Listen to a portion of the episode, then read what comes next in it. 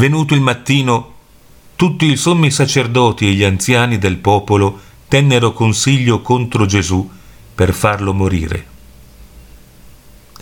Vedi qui, dice San Gerolamo, l'ansia dei sacerdoti per il male. I loro piedi erano pronti a spargere sangue. Erano spinti dal loro odio amaro di Cristo e dall'istigazione di Satana.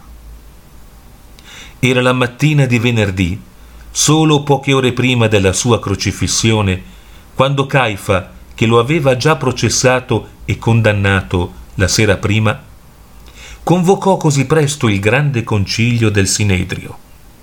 Era per ottenere la sua condanna da parte di tutto il corpo, che avrebbe assicurato la successiva condanna da parte di Pilato. San Leone dice questa mattina, o giudei, hanno distrutto il vostro tempio e altari, vi hanno portato via la legge e i profeti, vi hanno privato del vostro regno e sacerdozio? E hanno trasformato tutte le vostre feste in guai senza fine, per metterlo a morte, ovvero come potevano farlo senza ostacoli o tumulti? E anche con quale tipo di morte, come ad esempio quella della croce la più ignominiosa di tutte.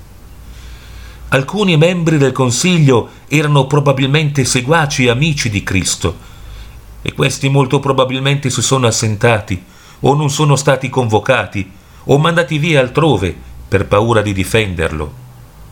Ma se qualcuno di loro era presente, o pronunciava una sentenza a suo favore, o erano costretti dal clamore degli altri a tacere come Nicodemo e Giuseppe di Arimatea. Notate che questo malvagio consiglio ha sbagliato non solo di fatto, ma anche di fede, perché ha pronunciato che Gesù non era il Cristo né il figlio di Dio, ma che era colpevole di morte poiché aveva affermato falsamente di essere entrambi. Tutte le affermazioni sono errate ed eretiche.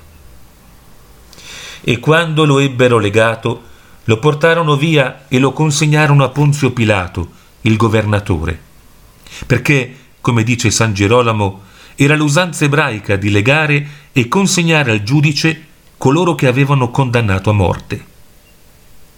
Ecco allora Sansone legato da Dalila, Cristo dalla sinagoga.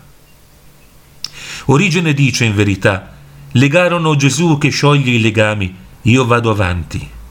Chi scioglie le catene dice rompiamo i loro legami a pezzi, poiché Gesù era legato affinché potesse liberarci, prendendo su di sé i legami e la punizione dei nostri peccati.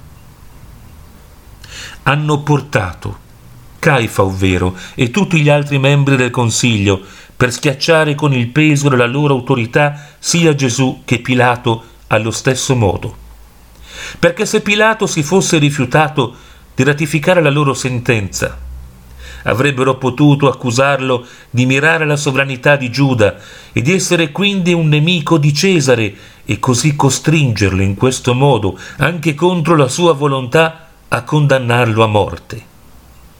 Consegnato a Ponzio Pilato. Perché? Alcuni pensano, da quanto si dice nel Talmud, che agli ebrei fosse proibito mettere a morte qualcuno, ma il fatto era che i romani avevano tolto ai giudei il potere della vita e della morte. Anania fu deposto dal sommo sacerdozio per aver ucciso il Signore e altri senza il consenso del governatore romano. La lapidazione di Santo Stefano fu solo uno scoppio di furore popolare. C'erano anche altri motivi. Primo, per rimuovere da se stesso il discredito della sua morte, come se fosse nata solo dall'invidia. Secondo, disonorarlo il più possibile, facendolo condannare da Pilato alla morte ignominiosa della crocifissione, la punizione dei ribelli. Loro stessi lo avevano condannato per blasfemia, che era stata punita con la lapidazione. Terzo, disonorarlo maggiormente facendolo morire come profano anche da uno che profanava egli stesso la santa festa della Pasqua. Ma ai giudei fu inflitta una punizione di rappresaglia, poiché come hanno consegnato Cristo a Pilato, così sono stati consegnati a loro volta per essere distrutti da Tito e Vespasiano.